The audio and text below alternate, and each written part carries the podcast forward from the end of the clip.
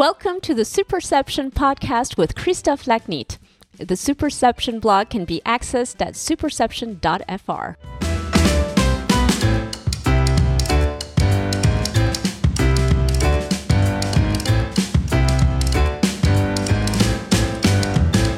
Hello, welcome to this English-spoken episode with a French twist of the Superception podcast. Today my guest is Dominique Quartuccio, coach, founder of The Great Man Within Community and author of On Purpose Leadership. Our conversation revolves around purpose-driven leadership. We discuss Dominique's professional journey, what defines purpose-driven leaders, why leaders need to embody the change they want their teams to make and why they often forget to do so, the first step leaders should take to inspire their teams, the importance of trust in leadership, the impact of leaders on organizational culture, and the very moving story of his sister and the person who saw her potential and changed her life.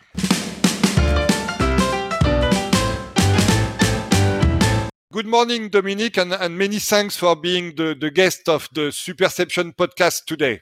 Christophe, great to be here, and I love the accent. You apologized for it before we started recording, but you yes. have nothing to apologize for. It's brilliant and beautiful, music to my ears.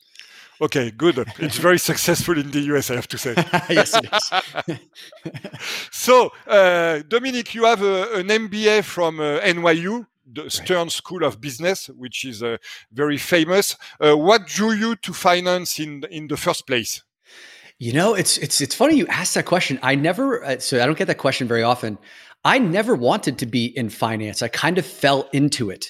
Um, when I came out of my undergraduate degree at the University of Richmond, I was a leadership studies major.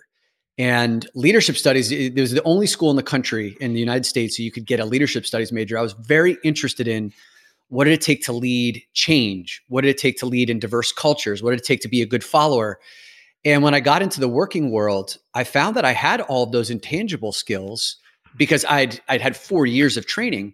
But what I didn't have was some of the harder skills around how, how are businesses set up? How do businesses get financed, right? And balance sheets.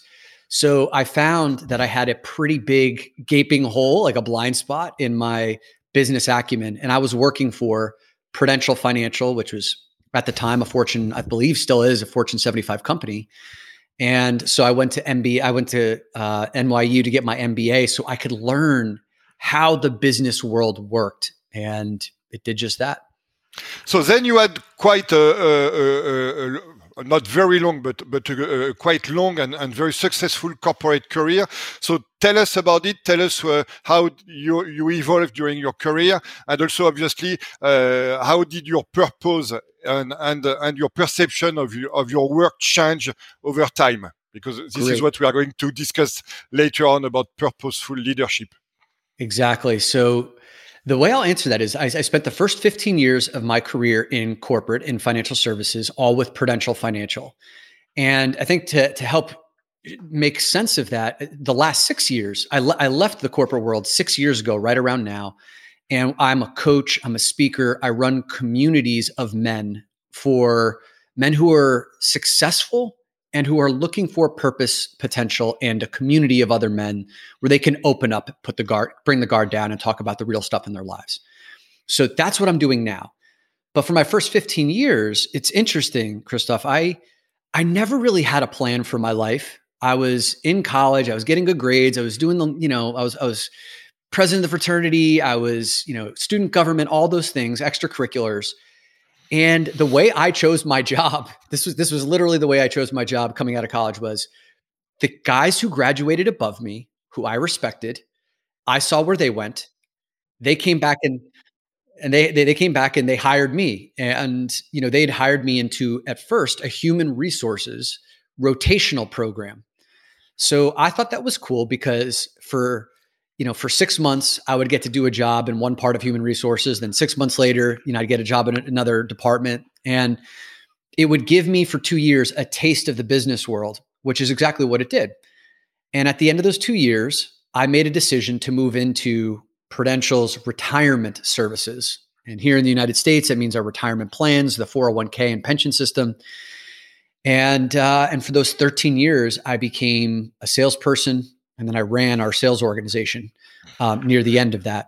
So most of my time in finance was really around the selling and sales to institutions, and then running a sales team. So two questions, uh, Dominique. Uh, first of all, what did you learn about yourself during that fifteen-year uh, corporate career? And then uh, explain to everyone why you were named the Love Cat at uh, Prudential. Okay, yeah, that'll that'll require some explanation. Okay. Yes, so, exactly. What did I learn about myself in those fifteen years? So, you know, w- one thing that I learned that I loved was I loved I loved selling, not because for a very different reason than most people love that that you think the traditional person lo- loves selling. I loved selling because I loved competing. My whole life, I grew up, you know, playing sports. I loved competition. I loved being on teams. And the kind of sales I was doing wasn't really an individual sale. There was, you know, a whole team, a whole organization of people who went in and would, you know, sell to C F Os and presidents of organizations and big buying committees that took sometimes twelve to twenty-four months for a, a deal to close. Like, I loved working on these big, complex things that took time, where the stakes were high. And when we won, it wasn't just me who won. It was our entire team. And I realized that that, that was really important to me. Like, anything I did needed to be a place where I could spread my wings and compete, but also to make sure that other people got lifted up at the same time. That was one big thing I learned about myself. And Christophe, on the other side of that, the thing that I learned in those fifteen years was I was never really in love with the business itself, right? I, I was never really in love with finance. I was never really in love with retirement services. You know, when the when the day was over, if my work was done, I wasn't reading industry periodicals. I wasn't consuming everything I could about the business to get smarter. But like when I was in sports, I was collecting baseball cards. I was watching Sports Center. I was reading all the books about my favorite, fan, you know, all, all my favorite uh, athletes. And I realized that um, that if if I was really gonna, that the next stage of my life, I really wanted to build around something where I woke up with a passion. And so when those fifteen years were done, when they were complete, I said that was great. I wasn't, I didn't leave kicking and screaming. I didn't leave because it was like, I'm so tired of it, or it was a rat race. No, none of that. Like, I had a brilliant fifteen years, but I wanted to leave to find that next thing that I was passionate about. So I learned those two things about myself. Love cat. Love cat. So, okay. So when I was at Prudential, we had this great keynote speaker. His name was Tim Sanders. Uh, he wrote a best-selling book called Love is the Killer App, which is a much, much less famous version of Dale Carnegie's How to Win Friends and Influence People. Right? It was it was kind of like the modern version of, you know, sh- spread love inside of your organization, um, and and and and watch, you know, people reap the rewards. So I think he had this. He had he was a keynote speaker at one of our conferences, and he got on stage and he talked about how in so many businesses there are so many people who are these mad dogs inside the organizations. Mad dogs are the guys who are like, you know, who do I hold accountable? Whose whose throat can I choke if something goes wrong? And yelling alpha at alpha males. Al, al, exact right. A lot of alpha males looking, ruling by fear. And a lot of that gets applauded in many different businesses. And he goes, what's the opposite of that? Because th- I don't like that. Like, that doesn't work for me. The opposite of that. And he came up with this really cheesy name called a love cat, right? So mad dog, love cat. I didn't love the term love cat. I thought it was cheesy, but but the but the essence of it was, this is the person that shares his or her knowledge and wisdom freely, right? Like, comes to the, the business and lifts everyone else up as a result, and thrives and revels in other people's elevation. And I was like, wow, that's a really aspiring person to be. Like, I, I love that. Someone who kind of comes in and, and lifts everyone else up. And so when he was on the stage, he said, well, now I got a little game to play for you. He goes, bring out your phones and see this phone number on the screen. He goes, I want you to text this number with the names of the people in your business who you describe as love cats.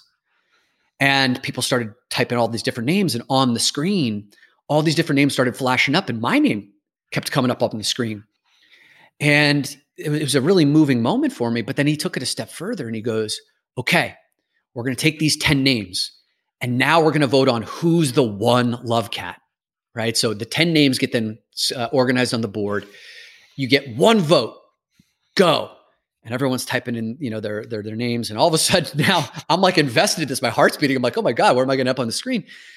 And when he's like, okay, refresh.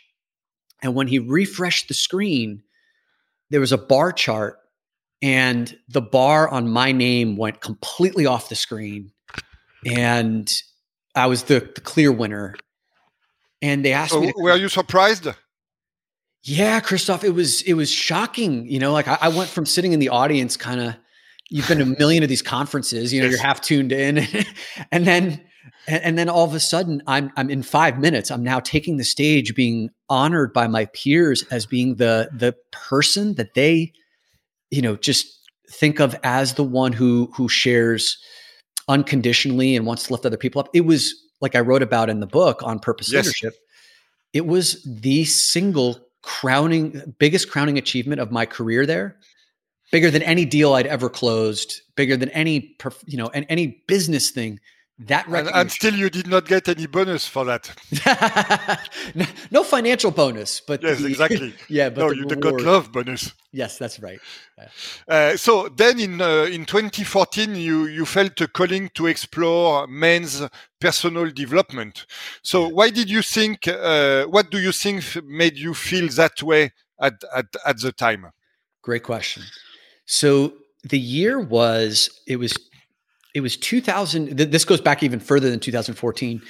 In two thousand nine, the backdrop of the world was, you know, the Great Recession, the market collapse, like everything, you know, fifteen to twenty percent unemployment rates. And ironically, that year happened to be the best sales year I ever had. I was a young guy. I think I was like thirty years old. I was the youngest salesperson on the team at that time.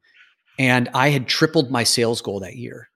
And it just, it had to do with like one really big deal that we've been working on for three years. It finally closed. And then I had a number of other things hit. And it was this really strange year where I made way more money than I ever really dreamed I was going to make that early on. I was the number one salesperson in the company that year. Didn't think that was going to happen for a number of years. And the backdrop of the world was like panic and chaos. And I never felt more financially secure. And I thought that I would feel elated. I thought that like, that's everything I'd been working for. It happened so much faster than I thought that I would have arrived and felt like the shun, the sun shining on me, that like every, you know, and just like so many people who have gotten what they've wanted, I found myself quite disappointed that this is it. They're like, this is as good as it gets, you know, after momentary feeling of joy and, you know, of course, pride, but also, you know, and also financial security. Then you start waking up every day and, and life is just like it always is. And, and you have to do it again. You have to do it again and again. And by the way, like they changed the compensation program after that sales year because they're like, we can't pay, you know, like we can't, we can't pay, we can't reward that way again. And, and I was like, so if this is as good as it gets and I got another thirty, thirty-five years of work, that scares the hell out of me thinking about like this doesn't even feel as nearly as good as I thought it would. And I got another thirty, thirty, what if it never gets this good again? Oh my God. Now what? And I had no, Christophe, like I had, I had no answers to this question. It was, it was kind of like this dark night of the soul. And I didn't want to talk to anybody about it because especially because everything was going so well for me at that time when the rest of the world was suffering, woe is me, who's going to want to hear what I have to say? So I just kind of like, I just kind of kept it to myself, and I had a lot of long, lonely nights fall, trying to fall asleep where I was like, I don't know what I want to do with my life. This doesn't feel very good. And so that was the very beginning. two thousand ten was the very beginning of what I call my inner work journey. And uh, the pivot to the next chapter. Exactly. So I started reading books, you know, like Tim Ferriss's Four-Hour Work Week. I read some other personal developments. I, I did some workshops like the Landmark Forum. I started studying hypnosis and neurolinguistic programming, these really weird but cool techniques to learn how to communicate. And then I also discovered, you know, meditation and mindfulness and breath work. And over the next few years, like those three years leading up to two thousand fourteen, all of those weird different experiments I was running all came together, and it clicked in this one light bulb moment where it was like, this chapter of your life is now coming to a close. And it's time for you to, to go out and help other people find their paths and find meaning and purpose in their lives. Because there's a lot of successful people who are lost inside or restless or just unfulfilled on some level. And in two thousand fourteen, I said, okay, I need two years to have the courage to actually go out and do my thing. So um, for two years, I, I kind of had this little, this dirty little secret that I'm going to be leaving in February of two thousand sixteen, and I'm going to build my own business, which is exactly what ended up happening. So, so what what were the steps that uh, you took to to get to February twenty sixteen? Great question. Um, a big part of it was working through all of the fears of the unknown, like and and uh, nebulous. Fe- I call these nebulous fears. Nebulous just meaning fear of the unknown. Um, so. I I was like, why am I so afraid of leaving? And one of the reasons why was, it was like, okay, well, what if I'm, what's my financial situation, right? And and like, and I I had a good financial situation. I'd saved all my money. I was very frugal, but I actually had to put pen to paper and say, if I'm the worst coach in the world, if no one wants to hire me as a speaker, like how many years can I do this without like having to mortgage my home? And and when like, you know, the numbers were multiple years, it was like five or six years or something like that, living in New York City. I was like, okay, well, then that fear is now put to bed. What other fears do I have? Oh, I've got another fear of, I've always been told what to do. I went to Catholic school as a young boy. I was very, you know, I was very disciplined in following orders. I was always on a team where coaches told me what to do. I always had adults that told me what to do in the business world. I was always told what to do. And I was really good at following the rules. Give me a set of rules. I'll follow them. I'll, I'll figure out like how to nail them and please all the powers that be. Like I was great at that, but now I'm going to be my own boss. Now I'm going to have to be the one who sets the vision, the direction, the culture, you know, like how do I price things? All of that scared the hell out of me. So I hired a coach and, oh. and, and yeah. And, and so like, I knew I couldn't do this all on my own. I said, I need a coach who can help me transition from where I am to where I want to go. And this guy, his name was John O'Connor. I worked with him weekly for three years, oh. um, a year and a half before I left, and then a year and a half after I left. And uh, and and that, that that was essential, Christophe. Crucial. He was a crucial bridge for me to be able to to move from that like the place of structure, security, direction to the unknown. So at the very start, uh, how did you kick off the business? How did you find your first customer and then the next one and the next one? Obviously, a, a lot of uh, word of mouth, I suppose, but but still, t- tell us about it. Yeah. So the first thing I ended up doing was, so this was another really important thing. I signed up for a year-long program called Thought Leaders Business School. And Thought Leaders Business School is out of Australia, and they teach people like me, coaches, facilitators, mentors, speakers, how to turn their intellectual property into a commercial enterprise. Okay. So I flew down to Australia every ninety days to get this state-of-the-art coaching and teach. I was the only, I was the only American who went, and they thought I was crazy, but it was also partly I was, um, but, but, but partly I like to, I, I thrive off of these situations where it's like, it was a twenty-five thousand dollars investment. So financially I had skin in the game. Plus travel. Exactly. Like that didn't even include the, the flights and the, you know, everything else yeah. that goes with that. So, you know, all in, it was probably a thirty thousand to thirty-five thousand dollars year long investment. So financial skin in the game. And also realizing that, you know, ten day trip, you know, between the losing days and the whatever yeah. that like, I knew that I had to use that time and be dialed in when I was there. It was no, you know, I, there was no half measures. It was all in. And when I'm all in on something, I extract the most value out of it, right? I give my best, I get my best. So, yeah. That, that, that's funny that you say so, uh, Dominique, because you probably know, being in New York, uh, Ryan Serrant, the, the the the real estate guy. Oh, yeah, yeah, yeah. So I had him on my podcast uh, a few months ago, and he told me that. So we were the, the the topic of discussion was ambition and how he's managing his own ambition. And one thing that he explained was that he needs to be put against the wall to then work his best. Yes, it it matters. I mean, I mean, maybe just a quick tangent, but to hit on what you're talking about. And as a coach, and as a coach who cares deeply about people. I've offered coaching to people for free, and I've also charged up to one hundred fifty thousand dollars for coaching. The people who get the most out of it, inevitably, are the people who put skin in the game. Yeah, who pay right? more. Play more, because what's really interesting, if you think about it, I mean, not not every, I mean, not everyone obviously can can can afford one hundred fifty thousand dollars for like year long coaching, but someone who has to go through the exercise of, I'm going to write this check. And I'm going to talk to my spouse about it. I'm going to have to think about how that affects all these other things. Um, you know, it's not just about actually me delivering the goods. They have to show up and be worthy of the, the check that they're about to write for themselves.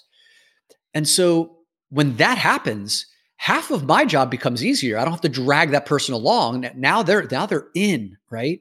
So I recognized that when I was making big investments in myself, I was like, okay, I ponied up this thirty-five thousand dollars for the year for this Thought Leaders Business School. I better get something out of it. And I did. This gets back to your original question. Yeah. When I went there, they taught me that the fastest way to building my practice was through one-on-one coaching, because you have an individual conversation with the key decision maker who either gets to write the check or not. So what I did was, when I got back from that trip, and it was my first day of work, right? As a new business owner, I had no clients. I had no pipeline, nothing. All I did for the first ninety days was I had one hundred to one hundred twenty, something along those lines, one hundred twenty conversations with people from my network, letting them know I'm now a coach. Here's this ninety day program, coaching program I developed. Here's what it costs. If you know anybody who might be interested in it. And what ended up happening was, like, I picked up about eight clients in the first ninety days, but it was the next ninety days where things exploded, you know, after, after like laying that groundwork. So in the next ninety days, I think I tripled that, and my business was off and running. So, uh, that's how I, that's how I got started. And I don't do one-on-one coaching anymore. All, all the work I do now is in community and in groups, because I, I want to hit larger numbers, and men specifically. I want to impact larger numbers, not just, not from like my own ego's sake, but there are lots of men who are, you know, they're successful, and they're like, they they have everything on paper, publicly decorated and privately confused is the way I might describe them. And they're often lone wolfing their lives, meaning like they're, they're not connecting with other human beings. So I work with bringing men into community so they get to develop deep relationships. These are busy guys who want to connect, but need people of their own caliber to do it with. And that's why I do the uh, the group coaching now. So that's how my business has evolved. But but Dominique, if I if I'm not wrong, you also have a, a retreat for women, uh, Design Your Future. So it's yeah. not about it's not about men only. it it is now um, in, in in this sense. Like I the, the right right now, the only commercial work I do is with men. But I did two two and a half, maybe three years ago now. I did a women's only retreat, okay, which was which was awesome. So the fifteen years I spent in corporate financial services, that's a male dominated environment, right? seventy-five percent of, you know, uh, of, uh, uh, I would say maybe sixty-five percent of the people that were there were men.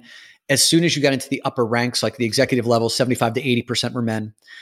And there were a lot of really powerful women in that business who were successful and also exhausted.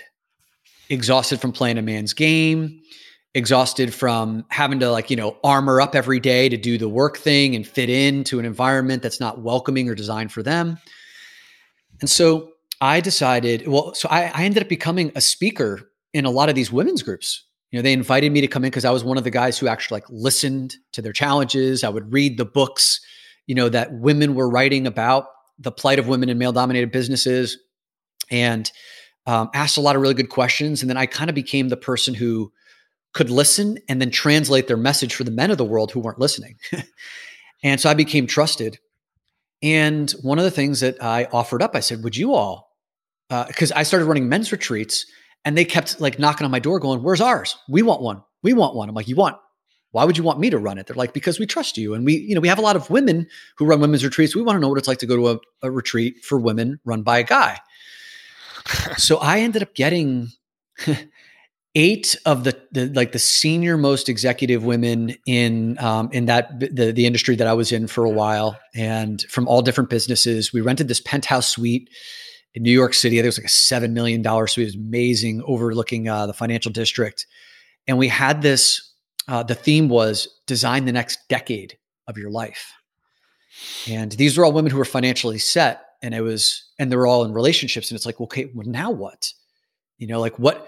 What are some of the questions I need to be asking now? And so many of them came to this conclusion that they'd spent the first fifty years or forty years of their lives doing things for other people.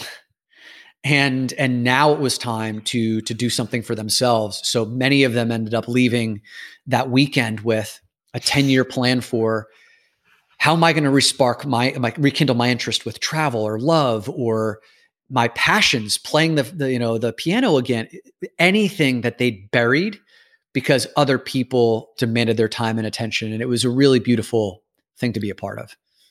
So, uh, Dominique, tell us about the, the community that uh, you you deal with today as part of your uh, commercial business. What, what, basically, how is your daily business life? What, what do you do? Yeah, great. So the community I run now is called The Great Man Within Community. And The Great Man Within is also a podcast. Uh, we talk yes. about purpose, fulfillment, better habits, love and relationships, intimacy. And what the community is, it's a group of men. We have we have hundreds of men from around the world. We have three different masterminds. And a mastermind is just a collection of people coming together for a common purpose. And these masterminds are engineered for men who are successful and who are looking for connectivity, looking for meaning and fulfillment, and in a, and a home where other guys speak the same language as them, you know, and that share the same values. One of the things that we found is a lot of men are publicly decorated, privately confused, have no idea how to talk about it. And we have this term for that called, you know, you're the lone wolf. You're lone wolfing your life. And the lone wolf is the man who is mentally, emotionally, and spiritually going about his life on his own. There are a lot of lone wolves out there because, you know, we've been taught as young boys not to have emotions, to deal with it all on your own. Everything we see in the media is like the, the rugged individualist, the hero who doesn't need help. He does it all on his own, prevails. So we model that. And all that's really left us with is a, a pretty lonely and unfulfilling and confusing existence. And so these guys are are out there, and they they start to ask different questions than their friends, you know, kind of like all their friends are maybe just really concerned with drinking or sports or um, hooking up or just climbing the next ladder at work and not having any time for their friends or family. And these guys are all kind of like, yeah, but what do I want? I want more. I have more potential. I don't know how to get at it. And they're usually only one in their neighborhood or in their community that's thinking that way. So they feel lost. They come and find us. And, and so the work that we do is finding who that great man within is. And, and he's that, like that, that, that top tier, most potential, highest potential version of who you are, and creating a vision for that guy and living into him. So, Dominique, let's uh, now focus on uh, on your book, which, by the way, is your second book that uh, was published recently, On Purpose Leadership. Uh, so, as as we have uh, just understood in, in the first part of our your conversation, you are uh, you are your passion is helping people become the best version of themselves, uh, and this is the subject of your book. Uh, again, the title, On Purpose Leadership, Master the Art of Leading Yourself to Inspire and Impact Others. Yeah. So what was your motivation for uh, writing this book? Great question. You know, what, what inspired me to write this book was uh, in the months, in the, in the year leading up to the book, I was doing a lot of work with corporate organizations. So I, I was, I was, I was my own business owner at that time. And I was being hired by a lot of different financial services firms to come in and talk to teams about leadership, about getting things done, right, around focus, those kinds of things. And it was really interesting. Every leader would, when they would hire me, they would always say the same things. How do I get my people to change, right? How do I get my employees to change? How do I get them to act with more urgency? How do I hold them accountable? They would all ask those same questions.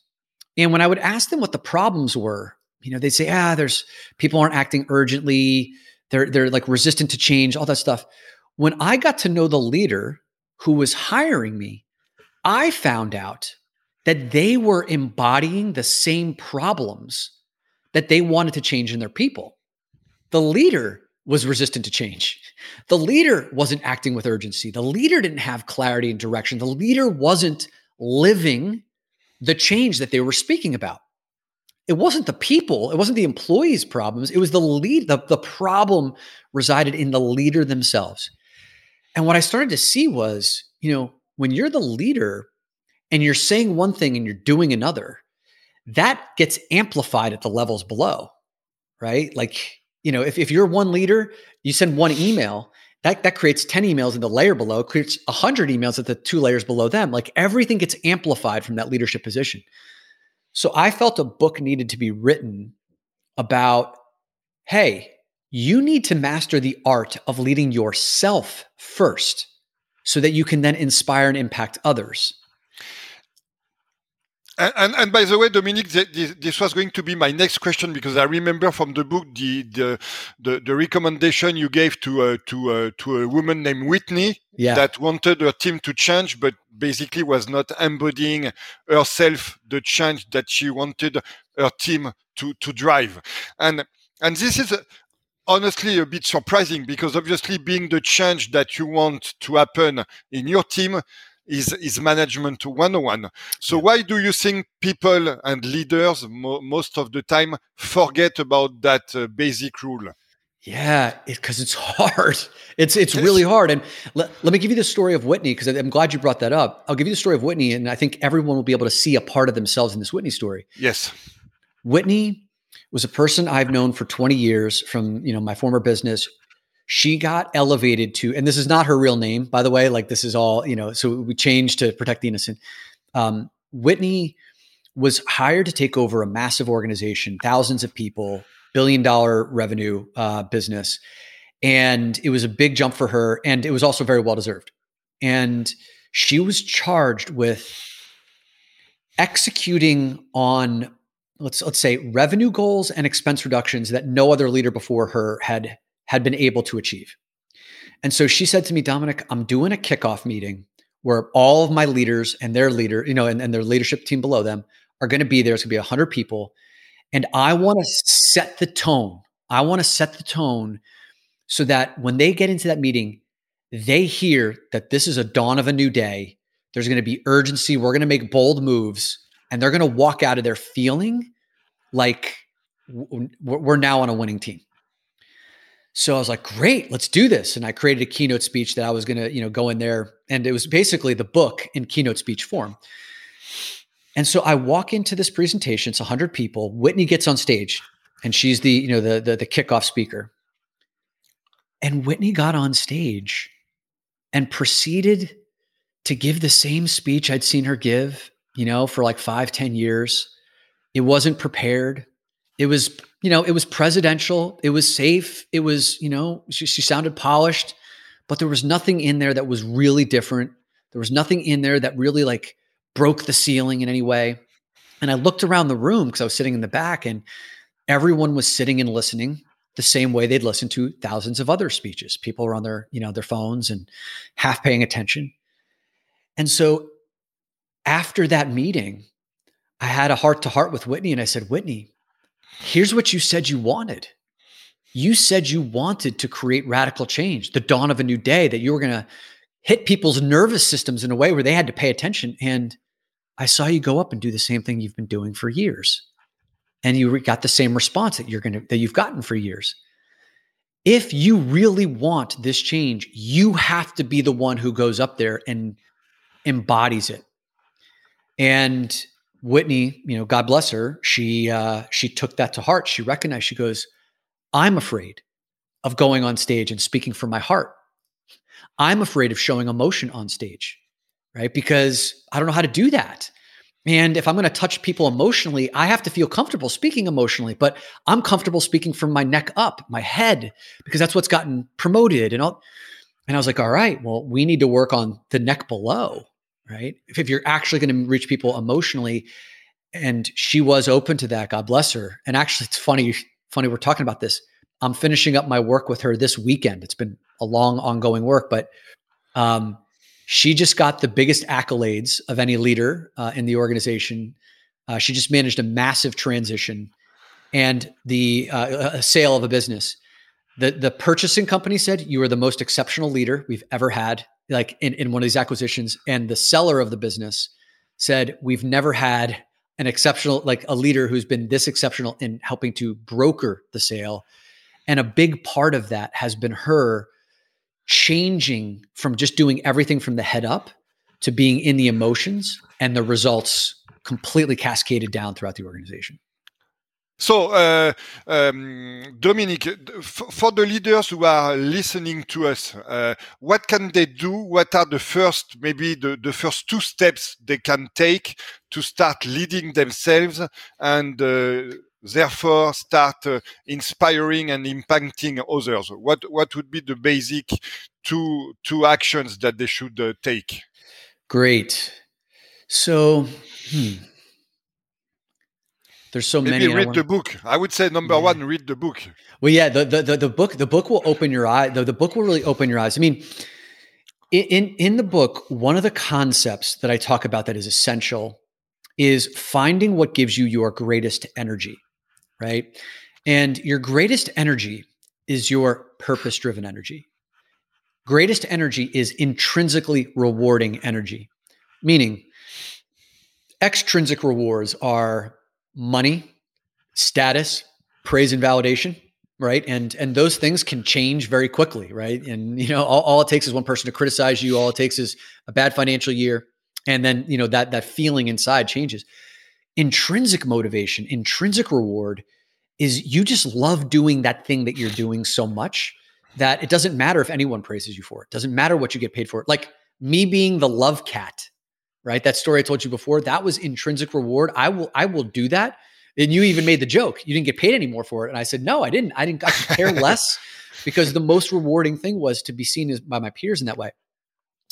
So there's an exercise in the book that starts to help you to unpack what are those things that give you your greatest energy, where if you were doing them all day long, you might come home from work physically tired, but emotionally, your tank is full. That is very different than what most people experience on their way home from work, right there. And when I say sure. way home from work is usually you're turning off your laptop and walking out right. into the living room now. But most people are physically tired and emotionally drained and mentally exhausted. And greatest energy stuff. I mean, hopefully you can kind of hear in my voice when, when, when I'm talking, I love what we're doing right now. Like I love having these conversations. The things that give me my greatest energy are I love discovering what makes me tick, right? I love personal development. I love implementing what I've learned. I love sharing it with others. I love teaching it with others. And then I love going on journeys with others, right? To teach them how to do it. And we can all raise up together. My whole life is built around that. Everything in my life is built around that. And if you think about the most infectious people in the world, it's the people who are doing what gives them their greatest energy. So I think that the number one most important step, like this is the most important, is to get really clear on. If you were, if you were, and this is an actual exercise, is like you do an act, an activity inventory, write down a hundred things that you do over the course of the day that you're responsible for, from the minutia of emails to compliance to closing deals to teaching, whatever, who, you know, what writing copy, whatever it is that you do, write down those hundred things. And then you put them into separate categories of, does this give me my greatest energy? Or does this just, is this just something that like I'm competent at? And what most people find is like ninety-eight percent of what they're doing doesn't give them their greatest energy. And so they're constantly leading from a place of exhaustion. If you want to live a purpose-driven life, if you want to be a purpose-driven leader, which is the book, you know, that we're talking about, then you need to know what gives you your greatest energy. So perfect segue, Dominique, because I wanted to to jump into uh, what is a on purpose leader. Uh, you, you explain that at length in the book. You even have a manifesto for on uh, purpose leaders. So can you summarize for uh, our audience uh, in a few uh, aspects or, or a few bullet points wh- what is a, an on purpose leader and how it differentiates from uh, other leaders? Yes.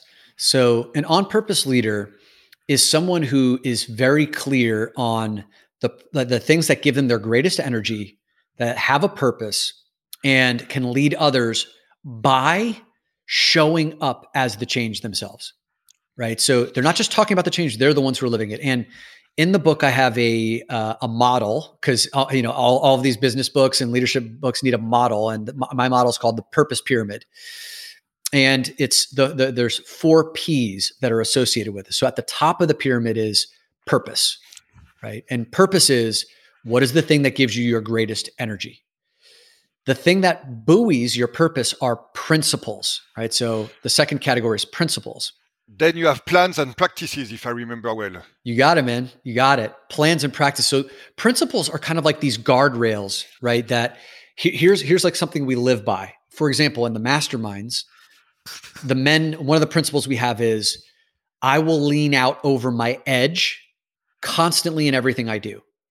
And what that means is, a guy needs, like when, when we're talking about doing work, it's, he has to be ready to take a risk.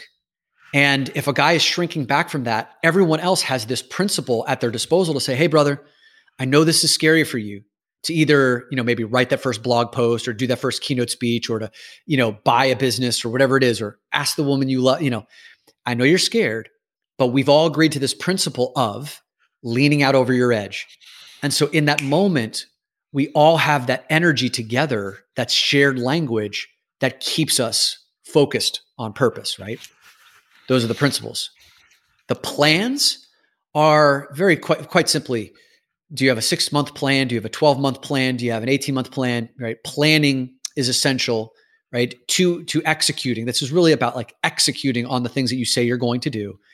And then finally, this last one about practices. The, the bottom of the pyramid is practices. These are the daily habits, the blocking and tackling that either sabotage you or you win the day, like, or you win that day. Now, here's the thing. You win a year by winning the month. You win the month by winning the week. You win the week by winning the days. You win the days by winning each hour, right? And the hours, minutes, seconds, et cetera, et cetera. You break it down. And so when we talk about these practices, it's the practice of your morning routine. You know, like, do you have a morning routine that sets you up for success in the day? Most people don't. They just wake up, their phone's their alarm clock. They get buried in text messages and emails, and then, you know, they're they're drinking from the fire hose for the rest of the day. So what are the practices around morning routine, evening routine, mindfulness, exercise, you know, mindset that help you to win every single day so that you can win the bigger prizes at the end? So also in the book, Dominique, you, you discussed the, the topic of trust, which obviously is essential for the relationship between the leader and their employees. And you discuss trust or distrust in, in the system, trust of the employees in, in themselves, yeah. trust in uh, or for the, for the leader. So can you talk a little bit about that? Because obviously this is a, a critical aspect of leadership and Great. inspiring. Yeah, yeah. So There's there's no bigger drag on your ability to lead than when your people don't trust you, right? Or don't don't don't trust, right? So there and and and you, you named it. There there there are three categories of distrust that I broke down: distrust of the system, distrust of uh, themselves, and then distrust of you as the leader. And so let's break these down. Distrust of the system. You know, a simple example I can give is when I was running the sales team at Prudential for the period that I was there. Um, so how many people was that? Um, so our sales team, it was a small sales team. Like we, and we had, I think maybe seventy-five people in total between this eight, eight salespeople and then all the support staff, right? Were there. And they were responsible for about like a billion dollars of new business. So they had big sales goals, small sales team. And the thing that like, that a lot of them became jaded by was the compensation program. right? Sales compensation programs change every year. The it, it's funny, like the selling year like would begin in, you know, in October of the year before, and the sales comp pro- program wouldn't come out until April of the year of. And it's like, you know, th- there would just be so much distrust around, how do I know, you know, what I'm going to make this year? How do I know you're going to value what I'm selling? You're not giving me the information I need to in the time. So people who had been there for, you know, ten, fifteen, twenty years, they just had a jaded perspective of the system, that the system was out to screw them. And so when I'm the leader who has to bring this uh, compensation program down to them, I have to realize that when they're resisting what I'm telling them, it's not because they're resisting me. It's because they're resisting what they've grown accustomed to from the system. And that's really important to understand the headwinds that you're up against there, right? And to not make that personal, because I, I could I could easily have made that personal, and I recognized it wasn't, okay? That's the first thing you need to recognize, is where do they distrust the system? And then as a leader, how can you become part of the change where the system becomes more trustworthy, okay? And that that's a big conversation. The second thing is, this is a really this is a really insidious one, like a very subtle one, is when they distrust themselves, right? So you may need somebody to sell a big deal or write copy and, you know, in a period of time, or get, get a thing done that needs to be done. And they d- don't deliver it on time, or they make excuses, or there's something, there's some friction there that you, that you, that you recognize, and you don't know what it is. It's because internally they have some sort of disbelief in themselves, like that they can't get the job done well. And the example I give in the book is, there was one beautiful man who, like, hu- beautiful human being with a big heart and a lot of talent, who we invited to come into the mastermind, which is kind of an exclusive group to be a part of. And he absolutely needed to be there. He kept hemming and hawing. His wife's like, you, you, dude, you need to be in here. Everyone like wanted him in, and he kept putting it off, ignoring my phone calls. And eventually I was just like, should I be taking this personally? When we tracked him down, he said, Dom, I know, I know I need to be in this, this group. My wife knows I need to be in this group. Everyone knows I need to be in this group. But I have this history of starting things I don't finish. And I'm scared of like coming in here, f- fading away, and then feeling like a failure again. So like, I'm not even going to step towards the plate. And we were able to like actually talk about it and resolve it. And he entered the mastermind. He's been one of the, you know, the linchpins of our group. Everyone loves him. He hasn't faded away. But it was because he didn't trust himself. And this last piece of, you know, the, the third and final category you brought up is if they distrust you. And the, the number one way, well, actually, there's probably more than that, but I'll, I'll say one of the biggest ways that people learn to distrust you is if your actions don't align with your words. Mm-hmm. And that, that that that's that's nothing. I'm not dropping any new wisdom, but But that's why I wrote the book, was the leaders who so, said... But it is so important still to understand that, because so many people miss that. Exactly, exactly right. And just, just like Whitney, who thought that she was ringing in the dawn of a new day, but then went up on stage and gave the same speech, um, that breeds, to, you know, like, hey, we need to do things differently, but I'm going to speak the same way. We're going to have meetings the same way. It's only going to be like one percent difference because like I'm too uncomfortable changing my stripes, because then you guys may look at me weird. Well, then everyone else is going to be like, well, why should I change? So that's the number one way that people will learn to distrust you, is when your actions don't align with your words. There is another topic I would like to discuss with you, uh, Dominique, which is one of uh, culture, corporate culture. Okay. Because obviously every leader and the leaders that you have been coaching in the past were part of a company which is a, a community of human beings that, that has a culture.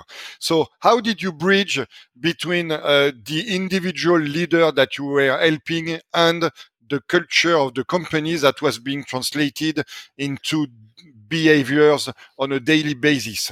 That, that's the first question. And number two, have you ever been tempted to coach leadership teams instead of leaders in order to have an impact Uh, maybe on, on on on part of the culture?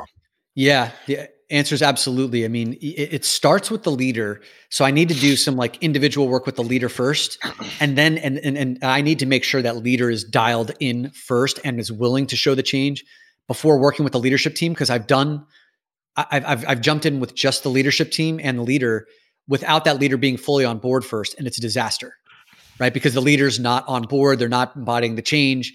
And then I can, and then I have no authority in that room. So the, so to answer your question is like the, the staging is always crack open the leader first, crack open a leadership team second, and then bring it down to the rest of the organization. One, one, one of the, this is, this is a great reason why, like I'll, I'll, t- I'll share this story. I, I wrote it in the book and I may have some of the details wrong because it's been a little while since I've revisited it, but the, the story that punctuates this, I think it was a Harvard Business Review case study. There was this, there was a business that was suffering from something that almost every business does, but no one ever does anything about, which is an overload of emails in the system, right? Too many people were spending too much time responding to emails. And the way that most businesses would handle remedying the email problem is they would look at all the employees and they'd say, employees, you're sending too many emails. We're going to give you training on how to send fewer emails. We're going to hire a consulting firm. We're probably going to put together a green, yellow, and red light system to show like all this stuff, right? And make it really intricate. They're going to create a, a binder and a program and a protocol and a process for how many emails and when to send emails. Instead, what this leadership team did was they decided to send fewer emails themselves. And yeah, it's it's the story of international power that you tell yeah, in the right. book. And and uh, I, I remember it's a seven-person management team that had a huge impact on a large company. You remember the details better than I do, so thank you. And I uh, read it recently. Yes, it was International Power is the name of the company. And, and the, so these seven people decided, okay, so whatever we do is amplified at the levels below us. So we are going to start sending fewer emails. And what they ended up finding was over a, a period of time was that the organization, I think it was, maybe you have the stats here, but it was. They, I think around fifty or fifty-five uh, less, fewer emails. fifty-five, like fifty-five percent fewer emails from the exactly. leadership team. But the beautiful thing was, at the layers below them, they ended up having sixty-five or something exactly, like that. sixty-five. And the layers below them went through zero training. Nothing. Exactly. And this is the most important part because the, the, the, the traditional recipe for companies is training. And and and and, and I, I love that example of international power because the, the, the most important fact, as you said, is zero training. Just show, just being, uh, just the leadership showing what needs to be done, and it will be picked up without having a great convention with with long speeches and uh, and and training sessions. So I think uh, uh, that's my favorite example of the book, with the one I'm going to talk to you about in the next question. Cool. Okay, what do you got? The next question is uh, is a very special one because we were talking about great energy before, and in the book you talk about your sister, yeah. and I thought the the the story with her eighth, I think it's eighth grade teacher was really touching. So I wanted mm-hmm. you to to share that with our listeners. Thank you, Christophe. That uh, that this is this is a story that touches my heart, and I appreciate you giving me the opportunity to speak it. So my sister, Mary, is my only sibling. She's a year and a half older than me, and Mary has special needs. And we never had a cl- convenient classification of her special needs growing up. It, was, it wasn't autism or, you know, Down syndrome. It was, you know, it, she was just slower. And she was always in the special eds classes. And so going into eighth grade, um, and, and she used to get picked on a lot as a, you know, as, as a kid. And we were in the same school together. She would talk to herself in the hallways. There, there was a lot of... just a lot of sadness in her early years. I got to see her come home from school, you know, not having any friends and being isolated, playing with her dolls because no one else wanted to play with her, those kinds of things. But she's just, just this beautiful, loving soul, and no one wanted to be with her. So going into eighth grade, um, you know, the summer before eighth grade, my my mother got the letter at home showing my sister's class schedules and the teachers that she'd be having for that year. And my sister, going into this algebra class, got the single most feared teacher in all of Smith School, and the teacher is Missus Unrath.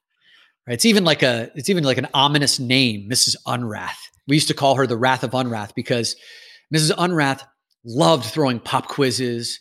She loved um, you know, capturing you when you were like when you were daydreaming in class. You know, she'd call on your name and daydreamers be damned, like all that stuff. And And my mom was really scared because my sister had never, never succeeded in environments where it was like fast paced or gotcha. So she called up Missus Unrath before the school year and she said, listen, my daughter Mary has this thing. Um, I'm afraid that she's not going to thrive in your class. And Missus Unrath listened very intently, very patiently, didn't say too much. And she said, okay, bring your daughter, let her come to the class for the first week. Okay. And at the end of the first week, I'll call you. So my mother, you know, decided to take a leap of faith, you know, felt something, felt something's trustworthy in Missus Unrath. And Mary went off to that school year, took the first week of class with Missus Unrath. True to her, her word, she called my mother on that Friday and said, Missus Missus Quartuccio, your daughter has what's called a processing delay. And a processing delay was something that my mother had never heard of before. You know, we'd had special needs experts and doctors and everything. No one had ever classified it. And what Missus Unrath said was, your daughter actually is quite intelligent, but it takes her longer than most people to process the information. So here's what we're going to do. When I'm going to call on your daughter in class, we've worked out a silent secret communication where I come to her desk and I place like a hand on her desk. No one else in class knows except for Mary. And that means the question I'm asking, I'm going to come back to her in twenty seconds and ask for her answer, give her time to think about it. And it's proven that it's working so far. The second thing is, if you make sure that your daughter, I'm a tutor, if you're, she comes to tutoring three days a week after school, I guarantee you she will pass this class and she will be mainstreamed for high school math. So my mom was like, oh my God. And for the first time in our lives, there was someone speaking to my sister's potential, not her limitations. Getting choked up even talking about this. And so that year, my sister went off to school. And by the end of that year, Mary finished the class with a B average. And just like Missus Unrath had said, Mary was mainstream for high school math. And what seemed like a small victory at the time turned into Mary learning that she was capable, far more capable, and other teachers seeing that Mary was far more capable than they had previously given her credit for. She was mainstreamed all throughout high school education, which allowed her to go and pursue a community college degree in early childhood development. Mary's loves babies more than anything in this world. Like, she is the baby whisperer. You take a crying baby, colicky baby, a pooping baby, puking baby. Mary is not bothered by any of it. She will take that baby, and in three minutes or less, the baby will be calm and asleep on her shoulder. She's just got a gift. So she got the childhood degree, you know, the education degree, and she ended up working as a daycare center counselor, which she has been for the last twenty years. And all the special needs experts, medical professionals told my parents at an early age that Mary would never be able to hold a job. She'd never be able to live on her own. For the last twenty years, she's been the all-star employee at the, you know, the, the day, the gate, the daycare centers that where she's worked. And she's lived on her own for the last like twelve years. And the reason why this story is so important, it, it leads into who you surround yourself with is crucially important to the leader that you're going to become. And there's three types of people in your life, and only one of them is like the Missus Unrath, right? That was to Mary. The first type of people in your life relates to the historical version of who you are, who you used to be. And you know these people, right? These are the people who maybe you went to school with. Maybe these are your family members. They call you the old nicknames. They want to, you know, do the things that you used to do years ago. And they don't want to change. They don't want you to change. And in many cases, it can feel like an anchor dragging you down. And they're not necessarily bad people who are ill-willed, but they're threatened by the idea of you evolving. So they're the ones kind of, like, in, in many respects, they can hold you back. The second type of person relates to the here and now version of you. They see who you are today, the, how many books you've written today, Christophe. You know, the guy who's written four books, or the guy who's written, you know, running this podcast, or the person who's got this marital status or this income. And maybe they can kind of see a few incremental percentage points of change beyond where you are right now, but mostly they're speaking to the version of who you are right now. And I would say ninety-five percent of the people in your life probably fall into that category. This last category is crucial. And these are the people who relate to the highest version of you. And this is what Missus Unrath was to my sister Mary. The people who see the highest version of you are the ones who see the full potential of who you can be, not who you are today. They're the ones who, when you try to mail in a B effort, they call you on it and they say, no, no, no, I see what you're doing here. You need to step up. They'll hold you to the highest standards even when you don't. And because they're not caught up in the weeds of your life and they're not caught up in the insecurities of your life, they will hold you to an edge that can be scary, right? But they're the ones who can call forth the best version of you. And too many people do not have a Missus Unrath in their life, in their life. That's the reason why I built this Great Man Within community, which is every man who steps into this space is now got a spotlight shined on him by the, you know, the twenty other men that are in his group who are seeing the highest version of who he is and only speaking to that version. And when, when people only talk to that and when they demand that of you, you can't hide. You become that person. You inevitably become that person. So that's uh, that's a critical part of, uh, well, of becoming yeah. a purpose leader. Anyway, Dominique, thanks a lot for sharing that uh, amazing, uh, wonderful story in the book, and, and again with our listeners today, because this is a yeah, this is a really uh, a wonderful story of uh, of love and hope and. Uh, that basically anything is possible. Um, so as you know, the, the final question of uh, all of the episode of the Superception podcast is always related to the current news. So what's in the current news uh, as as we speak is the slap heard around the world, as they say. So uh, Will Smith uh, slap uh, to uh, Chris Rock at, at the Oscars. So what what was your uh, vision and and your opinion about this from uh, your standpoint of uh, uh, elevating ourselves and uh, trying to become on-purpose leaders? Yes. So the slap heard around the world, Will Smith, uh, took everybody by surprise, including me. And because I run communities of men, we had a lot of conversations about this. The first reaction is it's not okay to get up on a stage, smack somebody violent. Like that's, I think that's table stakes. Um, the second thing is, as a coach, I, I can see the wound that caused that reaction from Will Smith, and I can have compassion for it. Even though his actions aren't okay, I can see the wound. What was really interesting was, just the week before the slap, I started listening to Will Smith's audiobook called Will. And he shares the story about how his father. Yes. Right. The single defining moment of his life as a nine-year-old was watching when his father was beating his mother and he didn't step up and do anything about it. You're a nine-year-old kid. You shouldn't be stepping up and doing anything about it. But in that moment, he declared himself a coward. And, you know, in the book, he goes on to say, everything I've done since that point in time is to mask this feeling that I'm a coward. And and I did not read the book, but I read uh, an excerpt of the book following the slap. And I guess that in the book, he tells that uh, at one point in time, he was almost hesitating to kill uh, his father when he, wa- when he was in the wheelchair on top of a of a, of a stair. And uh, he just had to push him. And he said, nobody would know that I was uh, that I had wow. killed my my father. Uh, wow. And uh, and he said, uh, I'm a good actor, so I, I could I could play along. Uh, you, wow. you did not read that part of I haven't the gotten book. To that part. I haven't gotten to that part of the oh, book. Oh, I'm yet, sorry. So I, I yeah, I'm sorry. That sounds fascinating. No, because because the part of the book I'm referencing was like the first chapter, and I, I'm only. I'm ah, only okay. So, chapter. Sorry about so, that. No, that's that's okay. But like, I, so you can see, and and and so what it, what it brings up is this larger conversation around this con- this topic of precarious manhood, right? And precarious manhood is this idea that manhood is very difficult to earn, very easy to lose. And it's just like how trust works. Take an entire lifetime of building trust. I mean, Will Smith is a great example of that. He had the trust of the public and then this one instant, gone. What about Jada? What would she have wanted, right? We talk a lot about Will. We talk a lot about Chris. We talk a lot about masculinity. But Jada is the person who this joke was directed at, and we don't know anything about. Did she want to be protected? Did she, did she want Will to do that?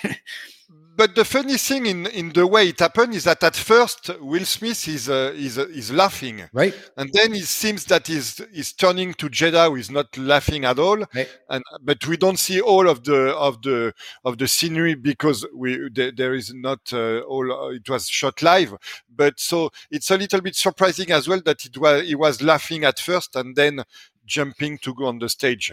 Right. I think, I mean, he was, he was responding to her reaction. Right. And when, when he saw her reaction, something triggered in him that either exactly. felt like he had to protect or, oh my God, like my manhood's at stake. Because here's the thing.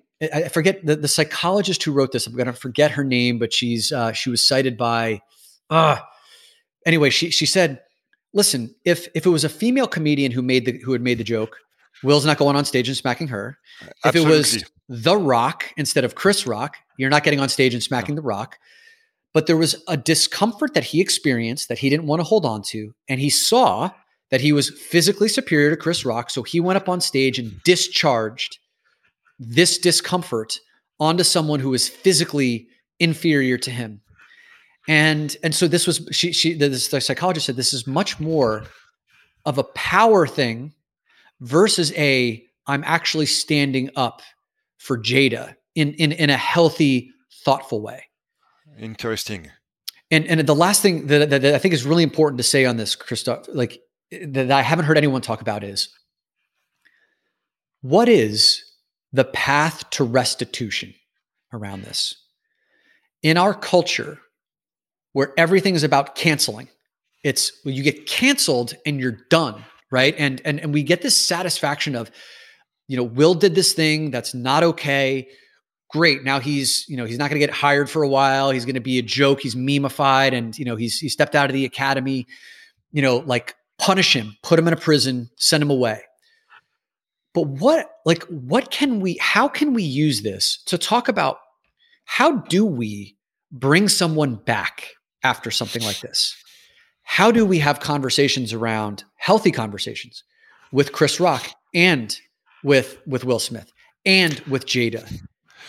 The problem is that the person has to want to come back as well. The the the, sure. the, the, the issue with Will Smith is that he has not been, uh, when he made his speech, when he got the the the, the, the best actor statute, he made a speech which was uh, awfully narcissistic. He did not apologize. He did not understand what he had done wrong.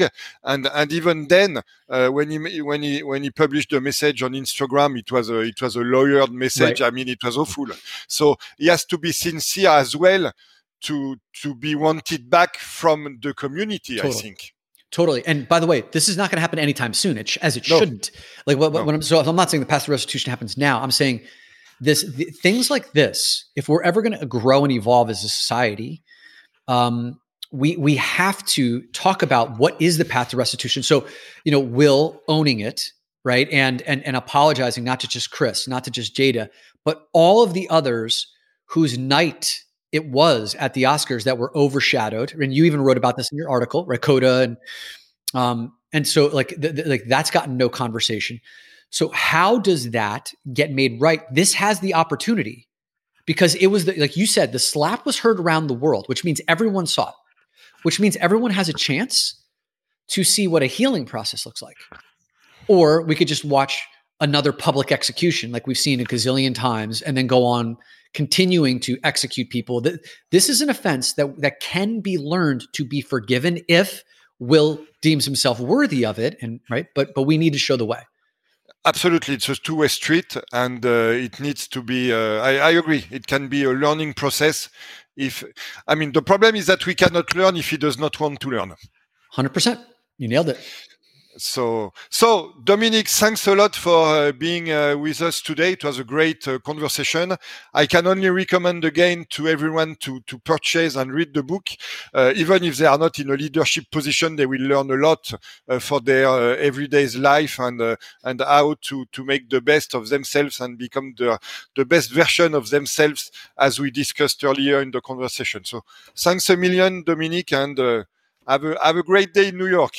Thank you, Christophe. Great conversation. Thank you for listening to this episode of the Superception podcast.